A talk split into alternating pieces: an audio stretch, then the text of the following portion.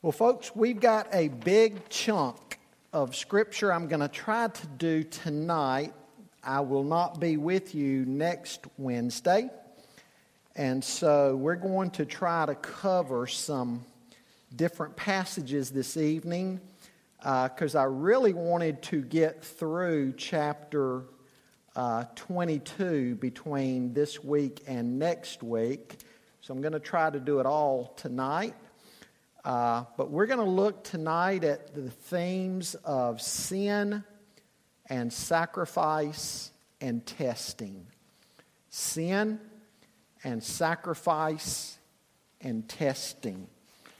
It's a little warm in here tonight, isn't it? Uh, so find chapter 19, and really in chapter 19 and 20 and 21 uh, I'll make a few more comments on chapter 19. We'll just kind of fly over chapter 20 and 21. We're going to spend more time in 22. But uh, pick up reading with me in chapter 19. Again, tonight we're looking at sin and sacrifice and testing. The two angels arrived at Sodom in the evening, and Lot was sitting in the gateway of the city. When he saw them, he got up to meet them and bowed down with his face to the ground. My lords, he said, please turn aside to your servant's house. You can wash your feet and spend the night, and then go on your way early in the morning. No, they answered, we will spend the night in the square. But he insisted so strongly that they did go with him and entered his house. He prepared a meal for them, baking bread without yeast, and they ate. Before they had gone to bed, all the men from every part of the city of Sodom, both young and old, surrounded the house. They called to Lot, Where are the men who came to you tonight? Bring them out to us so that we can have sex with them. Lot went outside to meet them and shut the door behind him and said, No, my friends, don't do this wicked thing. Look, I have two daughters who have never slept with a man. Let me bring them out to you, and you can do what you like with them. Now, to me, that's probably the most disturbing verse, maybe in the whole Bible. Some people say chapter 22 of Genesis is the most disturbing. I think verse 8 is to me, but I am going to give you a, an alternate, alternate reading of that tonight. Aha, may shed a lot of light on verse 8. He says, but, but don't do anything to these men, for they have come under the protection of my roof. Get out of our way, they replied. This fellow came here as a foreigner, and now he wants to play the judge. We'll treat you worse than them. They kept bringing pressure on Lot and moved forward to break down the door. But the men inside reached out and pulled Lot back into the house and shut the door.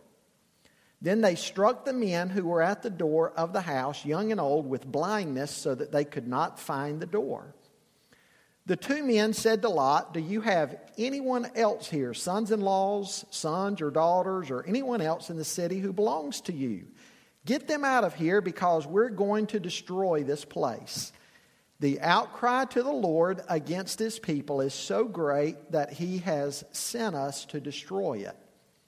So Lot went out and spoke to his sons in law, who were pledged to marry his daughters. He said, Hurry and get out of this place because the Lord is about to destroy the city. But his sons in law thought he was joking. With the coming of dawn, the angels urged Lot, saying, Hurry, take your wife and your two daughters who are here, or you will be swept away when the city is punished. When he hesitated, the men grasped his hand and the hands of his wife and his two daughters and led them safely out of the city, for the Lord was merciful to them. As soon as they had brought them out, one of them said, Flee from, for your lives. Don't look back and don't stop anywhere in the plain. Flee to the mountains, or you will be swept away. But Lot said to them, No, my lords, please, your servant has found favor in your eyes, and you've shown great kindness to me by sparing my life. But I can't flee to the mountains. This disaster will overtake me, and I'll die. Look, here's a town near enough to run to, and it's small. Let me flee to it. It's very small, isn't it? Then my life will be spared. He said to them, Very well, I will grant this request too. I will not overthrow the town you speak of, but flee there quickly because I cannot do anything until you reach it. That is why the town was called Zoar. By the time Lot reached Zoar, the sun had risen over the land. Then the Lord rained down burning sulfur on Sodom and Gomorrah from the Lord out of the heavens.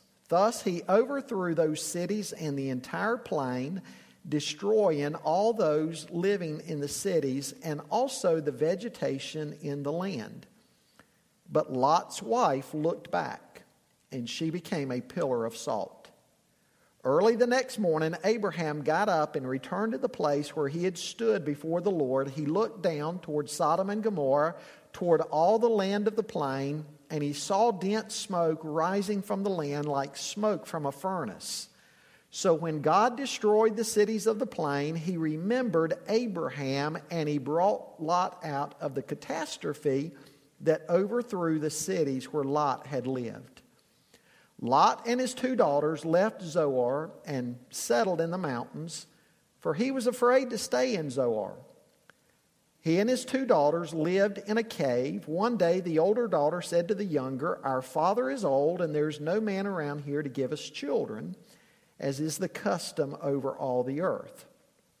Let's get our father to drink wine and then sleep with him and preserve our family line through our father. That night they got their father to drink wine, and the older daughter went in and slept with him. He was not aware of it when she lay down or when she got up. The next day, the older daughter said to the younger, Last night I slept with my father. Let's get him to drink wine again tonight, and you go in and sleep with him so we can preserve our family line through our father. So they got their father to drink wine that night also, and the younger daughter went in and slept with him. Again, he was not aware of it when she lay down or when she got up. So both of Lot's daughters became pregnant by their father. The older daughter had a son, and she named him Moab. He's the father of the Moabites of today. The younger daughter also had a son, and she named him Ben uh, Ami. He's the father of the Ammonites of today. Sin, sacrifice, and testing. Chapter 19 makes it quite clear that the sin of the men of Sodom was indeed homosexual relations. I mentioned last week when we were in chapter 18, some people have tried to want to say the sin of the city was lack of hospitality. Well, that's silly. Chapter 19 makes very clear what the sin was. The men of the city are so depraved that when they learn that new men have come to town, they want to have sex with them. Here's some new folks to have sexual relations with. We want them. That's what they were saying.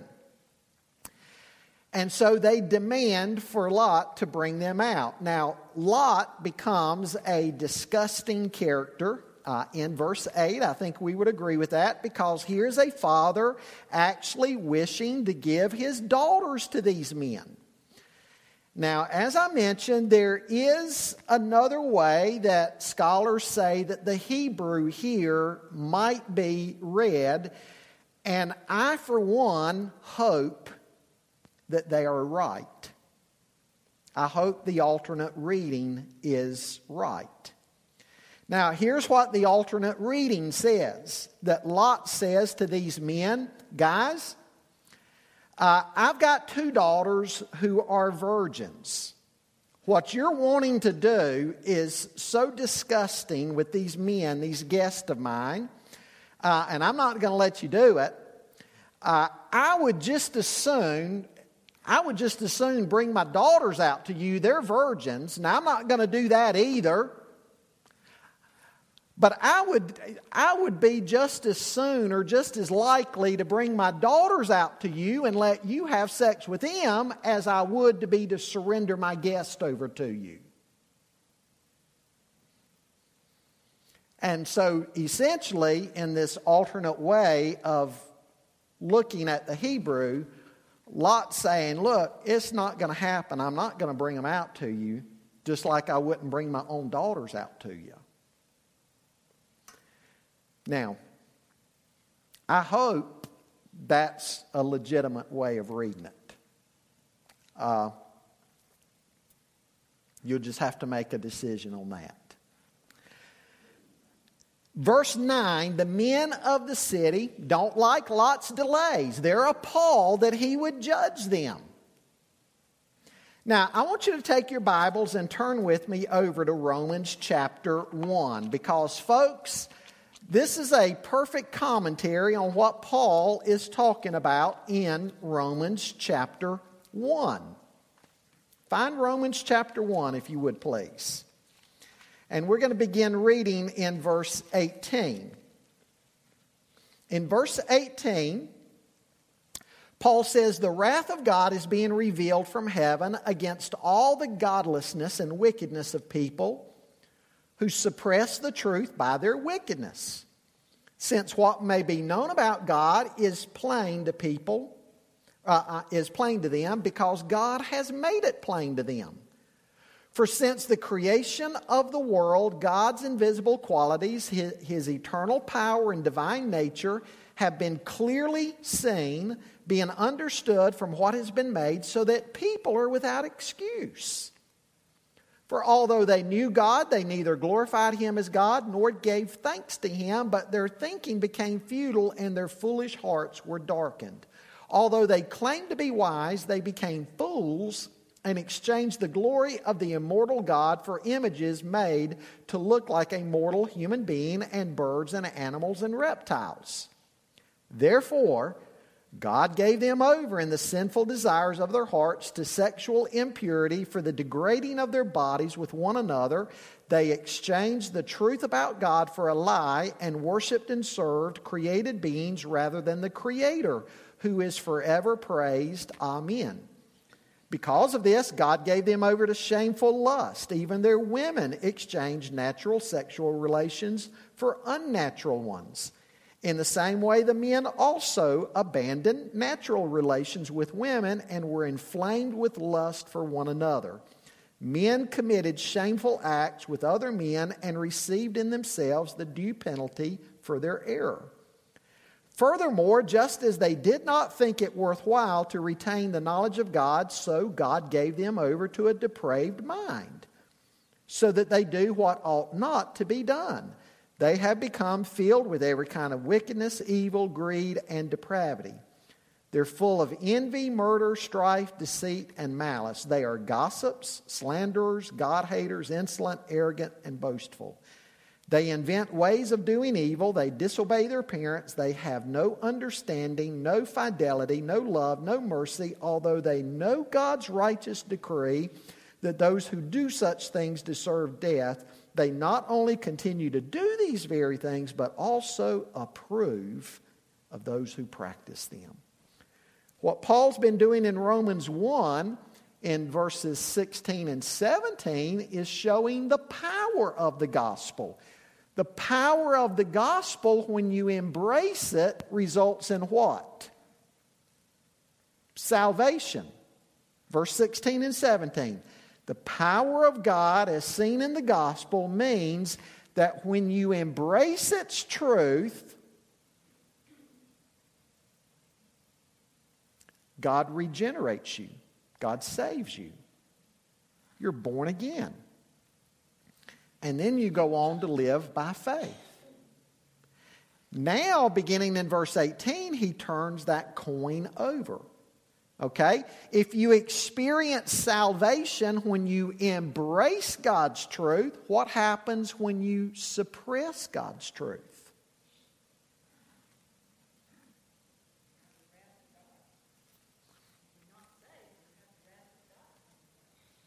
Exactly. You have the wrath of God because when you suppress and reject God's truth, you open the door to inviting in a, a, a spiral downward. You, you, you follow his logic? The gospel's being preached, you embrace it, it brings salvation. You hear the gospel, you reject it, you suppress God's truth, and you invite disaster. There's a downward spiral. God's wrath is poured out. And, and, and, then just all kind in, in God's wrath, all kinds of bad things happen. Three times he says God gives you over. God gives you over, God gives you over, God gives you over. He, he mentions that in verse 24, verse 26, and verse 28. God gave them over in the sinful desires of their hearts to sexual impurity. God gave them over, verse 26, to shameful lust. And he talks about the same sex relationships. Verse 28, God gives them over to a depraved mind. And the chapter ends by saying, those who go down this path are not only doing it, but also giving approval to others who are doing it. So, folks, we see what's going on back in Genesis 19, and what does it look like? It looks like what happens when people have rejected God's truth. Again, when we reject God's truth, then we will embrace anything. Not only will we embrace anything, but we'll encourage others also, and we'll be appalled at anyone who would try to stop us. Now, the depravity of these men of Sodom is seen even further in the fact that after they are blinded, what happens? After they're blinded, they repent. They bend on their knees down to Lot and say, Please forgive us, and pray to your God that he will forgive us also. Is that what they do? No. What do they do? They've been struck blind by God, and what are they still doing? They're groping around trying to find the door and still get at these men who were in Lot's house angels.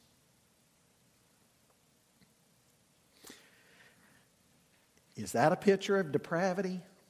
I think so. I think so. Well, verse 14 actually, the sons in law were pledged in marriage to Lot's daughters. The marriages have not been consummated yet, as verse 8 made clear, because the girls are still virgins. Uh, verse 18. Look at verse 18. I told you we're just kind of doing a flyover of this chapter. Verse 18 Lot is certainly a character that does not inspire love and good feelings toward him because here he is being spared. And even though he's being spared, what's he still trying to do? He's trying to renegotiate and bargain. He, he's so afraid that he'll be overtaken and die if he tries to go to the mountains. No, if he were going to die, the Lord would have killed him in Sodom. You follow what I'm saying? He's afraid if he tries to make it to the mountains, he's going to die. Lot, you're not thinking if you were going to die, God would have killed you while you were in Sodom. If God, God's not going to watch over you and get you and your family out of Sodom, and while you're going in the very direction of where God's told you to go, you think God's going to strike you dead? No. If He got you out of the city, He's going to watch over you till you get to the destination He wants you to go to. And so He's, you want to say, Lot, you've just experienced God's grace and protection and provision and you're still trying to bargain and renegotiate. Very uh, unlikable character. Well, look at verse 26. In verse 26, says Lot's wife looked back and she became a pillar of salt. Now, actually, Jesus shed light on this. Turn with me over to Luke chapter 17. Luke chapter 17.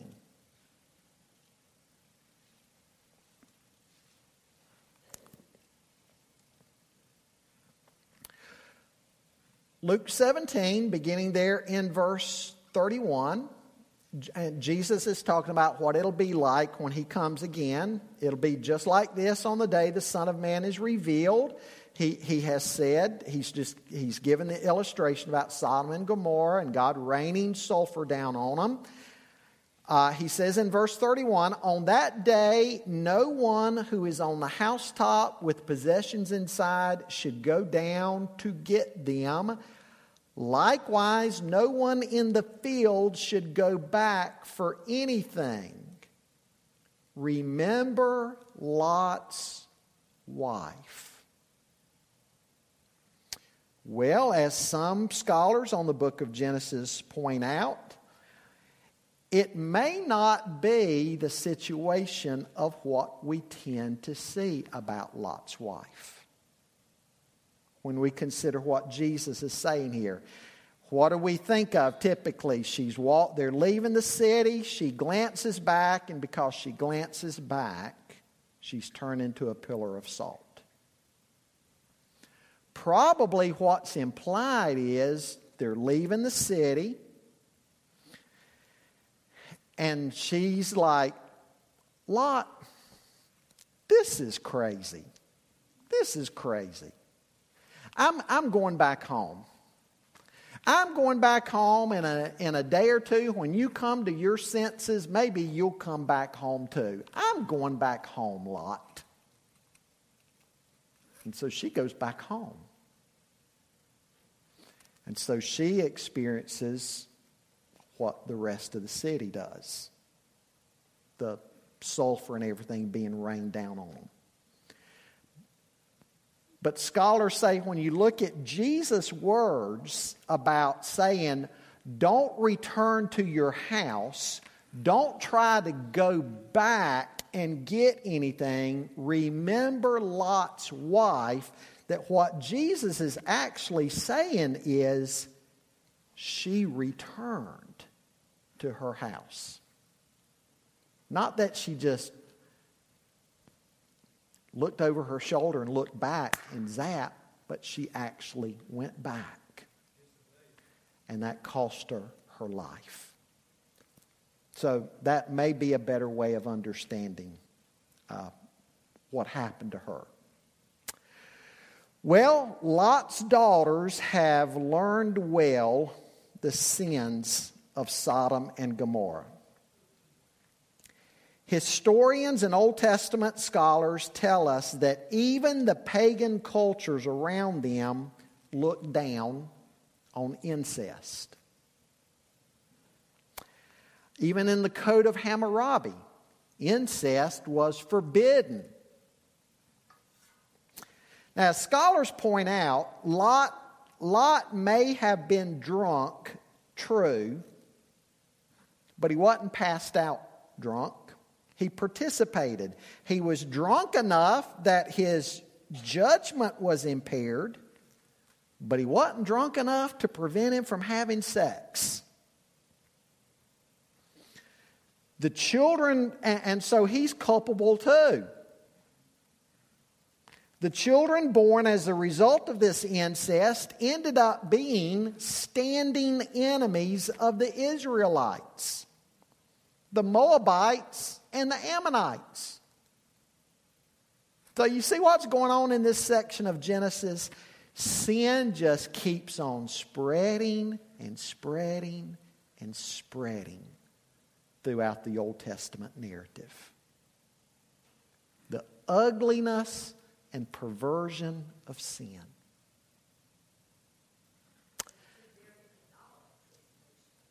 Yes, yes.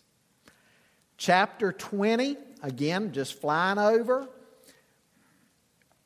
Abraham is right back into his same old tricks again of lying about Sarah being his sister. Chapter 21, true to his promise, God allows Sarah to bear a son, Isaac, the son of promise. What happens? What happens is the boys grow up together. Sarah gets jealous. gets jealous of Hagar and Ishmael, wants them sent away. And God allows it.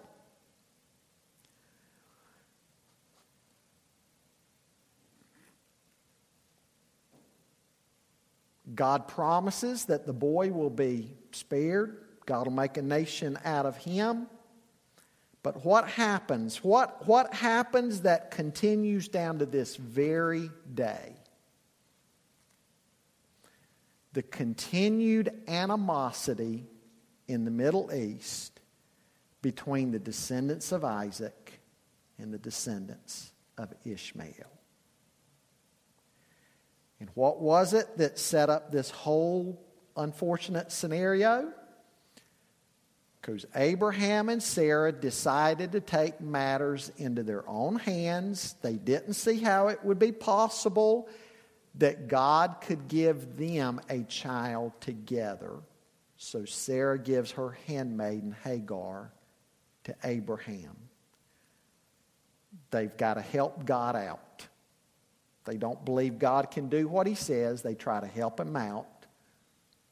The result is the birth of Ishmael and the continued problems to this very day. So, again, what I'm pointing out to you is the continual pattern of sin. Even among those of whom we would expect a little better, right? what's that show us? What's that show us about the saints in the Old Testament and the saints in the Bible? Are they, are they perfect people that you and I can't relate to? No. Even these saints in the Bible, redeemed of the Lord, are very flawed characters and part of a fallen world. What we see is the ugliness of sin. Not making an excuse for it, but I'm just saying the ugliness of sin. Larry? Exactly, and that's the encouraging thing to see. We see how God used them, warts and all. God used them. God redeemed them and used them.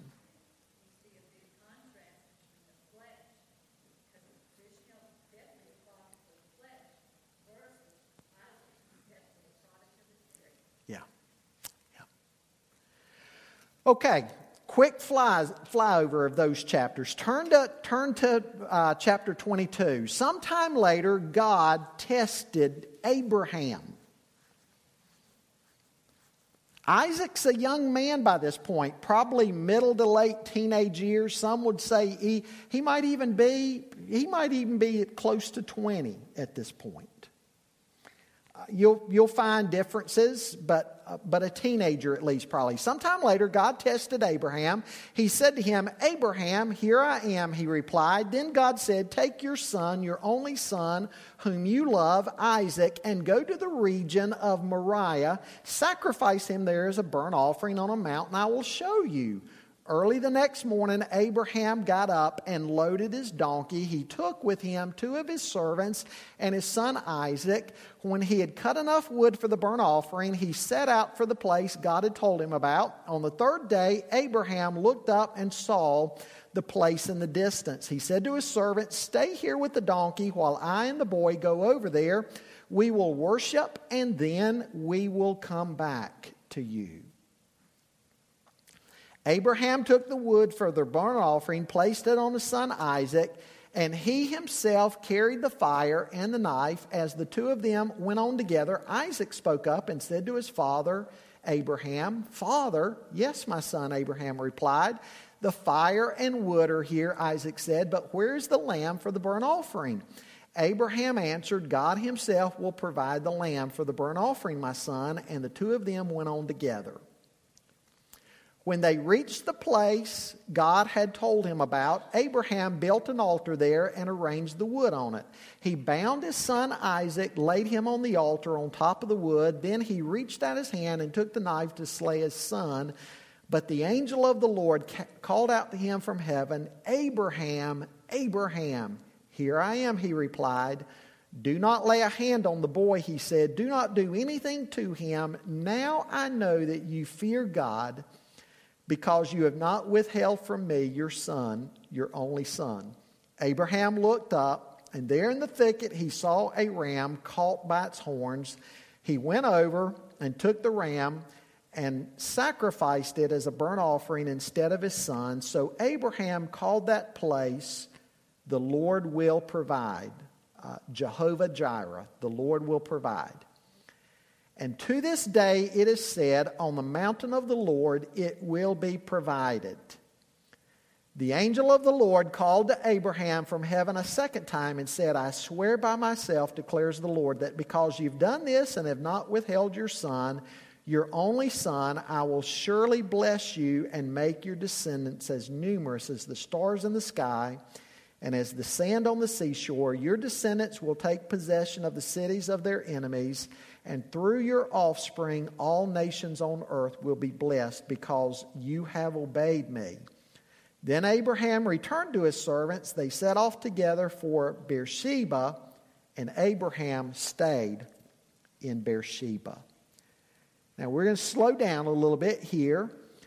And uh, first of all, tonight, I want you to see the reality of testing. The reality of testing.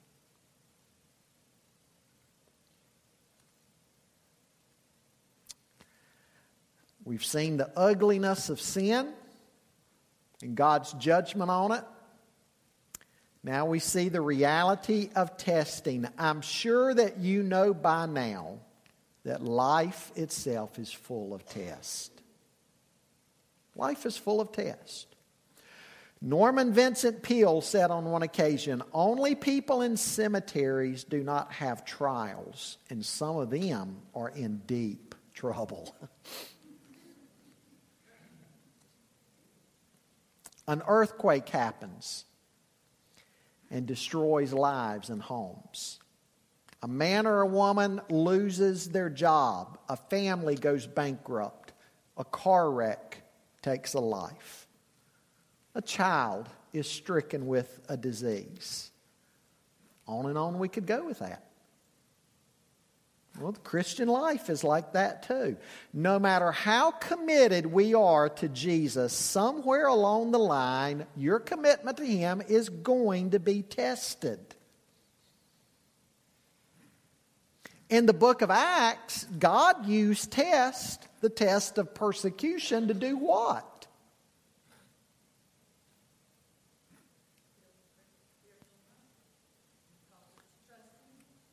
We have to build spiritual muscles, but he did something very specific after chapter 7 with the test of persecution. Does anybody remember? Very good. He used the test of persecution to finally scatter his church, to get them out doing the Great Commission like he'd wanted them to do.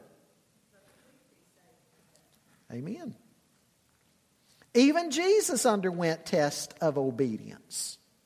We're told the Spirit drove him out into the wilderness to be tempted by the devil. So here we come to Abraham again, uh, and we've just seen uh, Abraham disappoint us in chapter 20. But, folks, what are we going to see here in chapter 22? Abraham's faith. He doesn't disappoint us at all.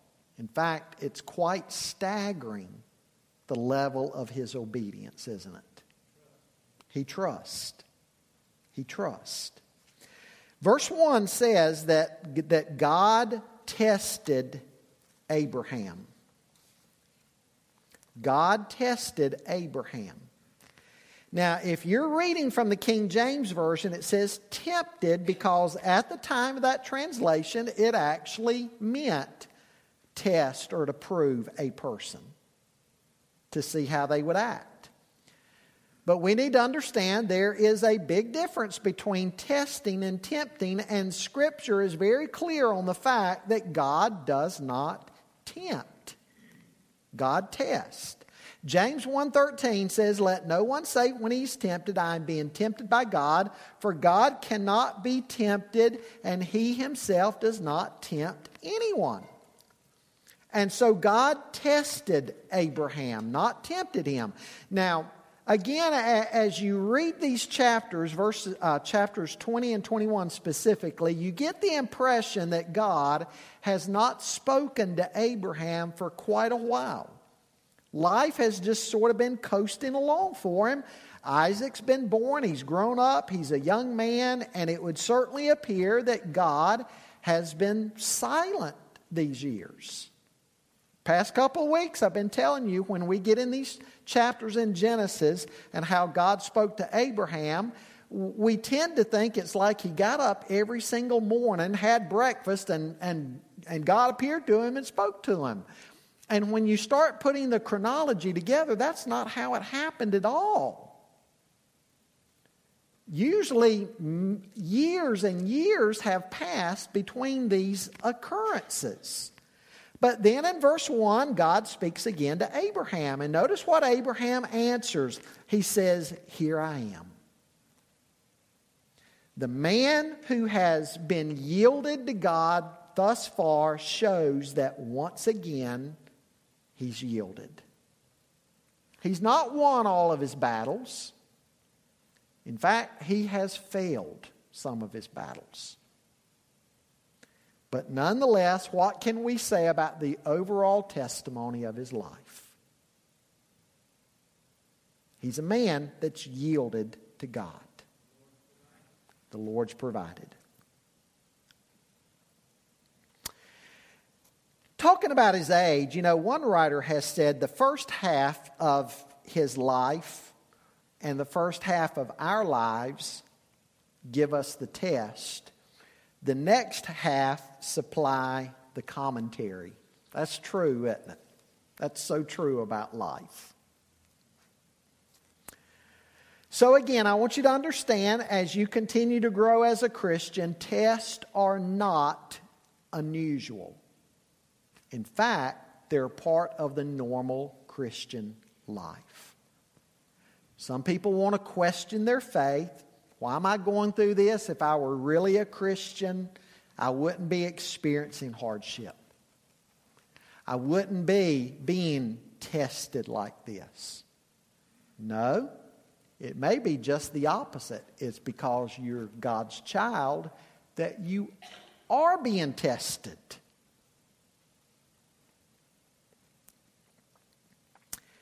You know, in the book of Job, God allowed Satan to take everything away from Job to prove a point. And what was the point? To show that Job would be faithful. To teach Job about God's sovereignty, that God knows what he's doing even when we don't understand. God can be trusted when we don't understand. And God, and God doesn't owe you and me an explanation, folks. He had to point that out to Job. God doesn't owe us an explanation. God knows what He's doing, He's faithful, and He showed that in the final analysis to Job. And again, He showed that Job was a righteous man. So, the reality of testing. Secondly, tonight, I want you to see the richness of testing. Tests come to us in a variety of ways. Think of all the ways that Abraham has been tested at this point. He, he's, he, one writer said he, he's, he's had the family test. What was the family test? Leave your father's household, your father's people, your father's land, and go to a new land that I'm going to show you. He passed that test. And then there was the famine test. He got down to the new land, and what happened? The cupboards went bare. He failed that test. He fled down to Egypt, right? Then there was the fellowship test. He and Lot, their, their workers, their herdsmen couldn't get along, and he says, Hey, we're, we're family, we're kin, let's don't fight. God doesn't want us living like this. You pick which way you want to go, and I'll go the other way. You take the first choice. Let's don't break fellowship over this between us. He passed that test, right? Then the fight test. Some kings took Lot captive. And Abraham showed up and, and, and rescued Lot. Then there was the fortune test. The king of Sodom wanted to make Abraham a rich man. And Abraham said, No, I don't want your wealth. I don't want it to be said that the king of Sodom has made me wealthy. Then there was the fatherhood test. He failed that test. Took Hagar. Then the farewell test. When, it, when Sarah said, Get rid of this boy. I don't want him associating with our son. And God said, Abraham, send Hagar and Ishmael away. Listen to Sarah. He passed that test. Now we come to the faith test. And he passes this test. Abraham sacrificed Isaac. Isaac's the son of promise. Now, folks, we, we don't understand this initially up front. In fact, this chapter right here, this text, is the very text that Larry King, Larry King Live, have you ever seen Larry King Live? This chapter right here is the very chapter, he says, that has kept him from believing in God.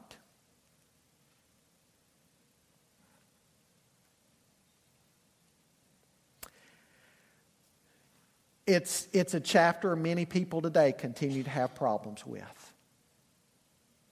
But there's a couple of things that we need to understand. The cultures around Abraham the pagan cultures practiced child sacrifice. Was God pleased with it? No. But they practiced child sacrifice. I believe what's going on here.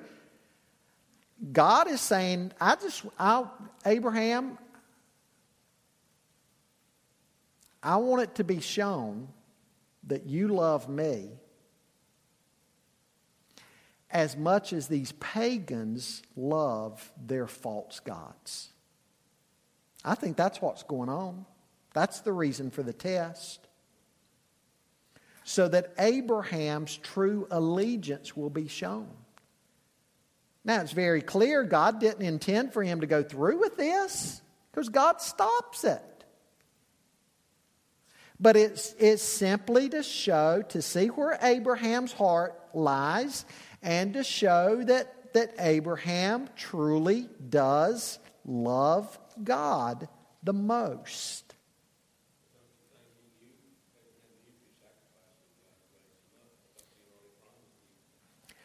And the book of Hebrews says that very thing, doesn't it?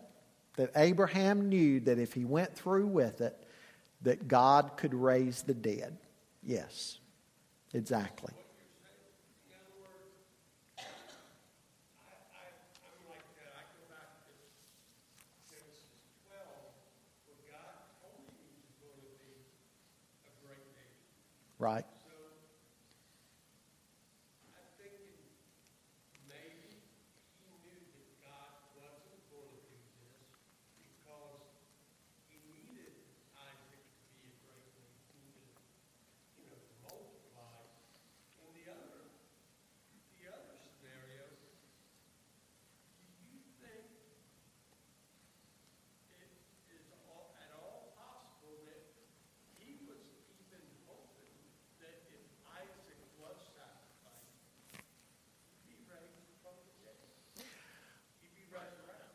Well, see, that's your, your second question is accurate, and it's along the lines of what Bill is saying. Um, because your first your first part was that he thought what now that that that God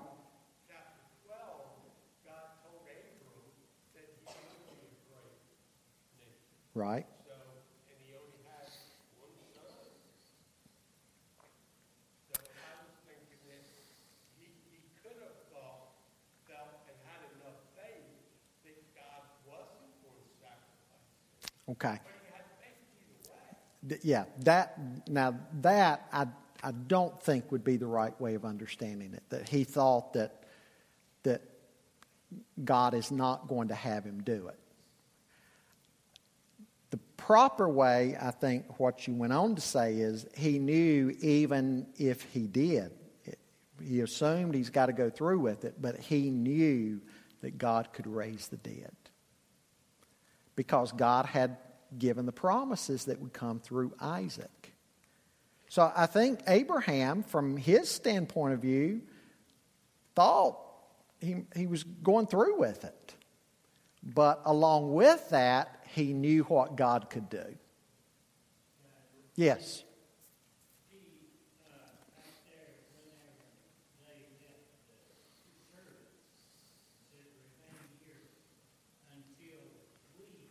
Yes, until we, we're going to go and we will come back. So he knew. He knew that even if he went through with it, God was able to raise the dead. Sure. And, and not only do we see that in the text, but again, that's what we see in, in Hebrews and in Romans 4. And, folks, one thing we have to do when New Testament writers shed light on Old Testament text, New Testament writers, how are they writing? They're writing under inspiration of the Holy Spirit. So when a New Testament writer says, this is what that Old Testament character was thinking, we need to go with that. Because the New Testament writer is writing under inspiration of the Holy Spirit. So we don't have to speculate. If the New Testament writer says, here's what they were thinking, then we can know, here's what they were thinking. See, in, in the text about Lot, we would assume Lot seems like an unsavory character through and through. And yet, in the New Testament, what does Peter in 2 Peter say about Lot? He was a righteous man, and he was tormented in his soul by what he saw the men of Sodom doing.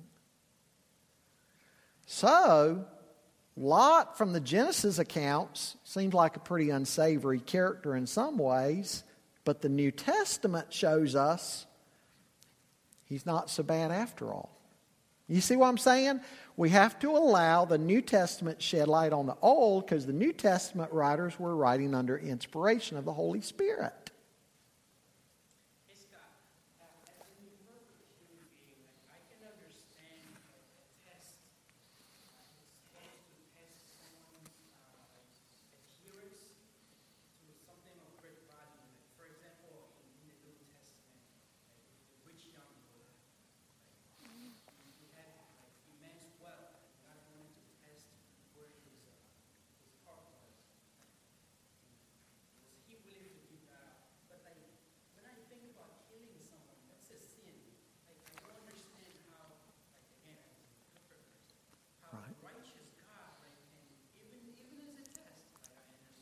Right.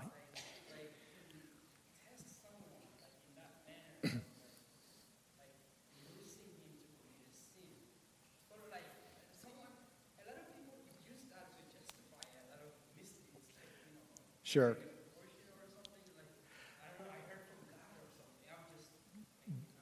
But again, keep in mind, we know that God was even, could God have raised him from the dead? Yes. But we know that even given the fact that God could raise the dead, God did not intend for him to go through with it. God didn't intend for him to go through with it. God stopped him. He, he's just he's revealing Abraham's heart to see again, here's what the pagans do. Is he committed enough that he's going to do this? Ed? Everybody keeps going back to the promise in Genesis 12. It would be easy for Abraham to think, every promise that God has given me is wrapped up in Isaac. And the Lord says, Abraham, it would be pretty easy for you to start trusting in Isaac the gift instead of me the giver. Yeah. And the only way I can know whether you're trusting me or trusting him is ask for him back.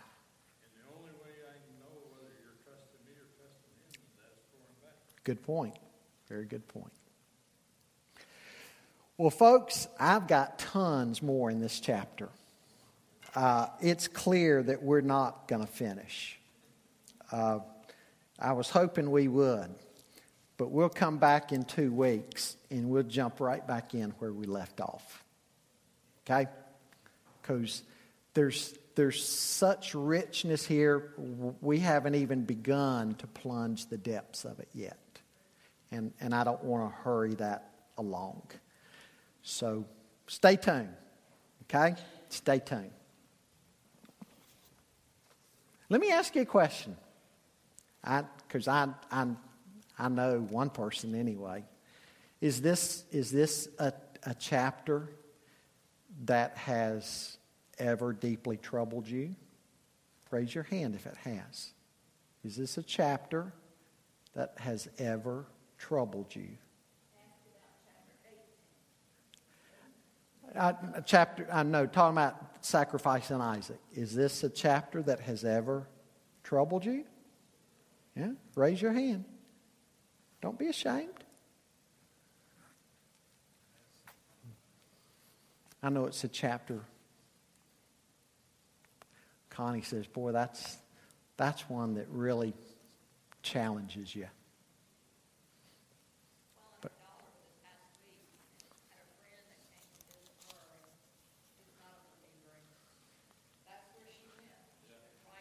Right to this passage. And like I mentioned, Larry King Live says it's the passage that has kept me from believing. But when we understand what all's going on in God's intention, it, it, it shouldn't trouble us. But anyway, we'll talk more about it.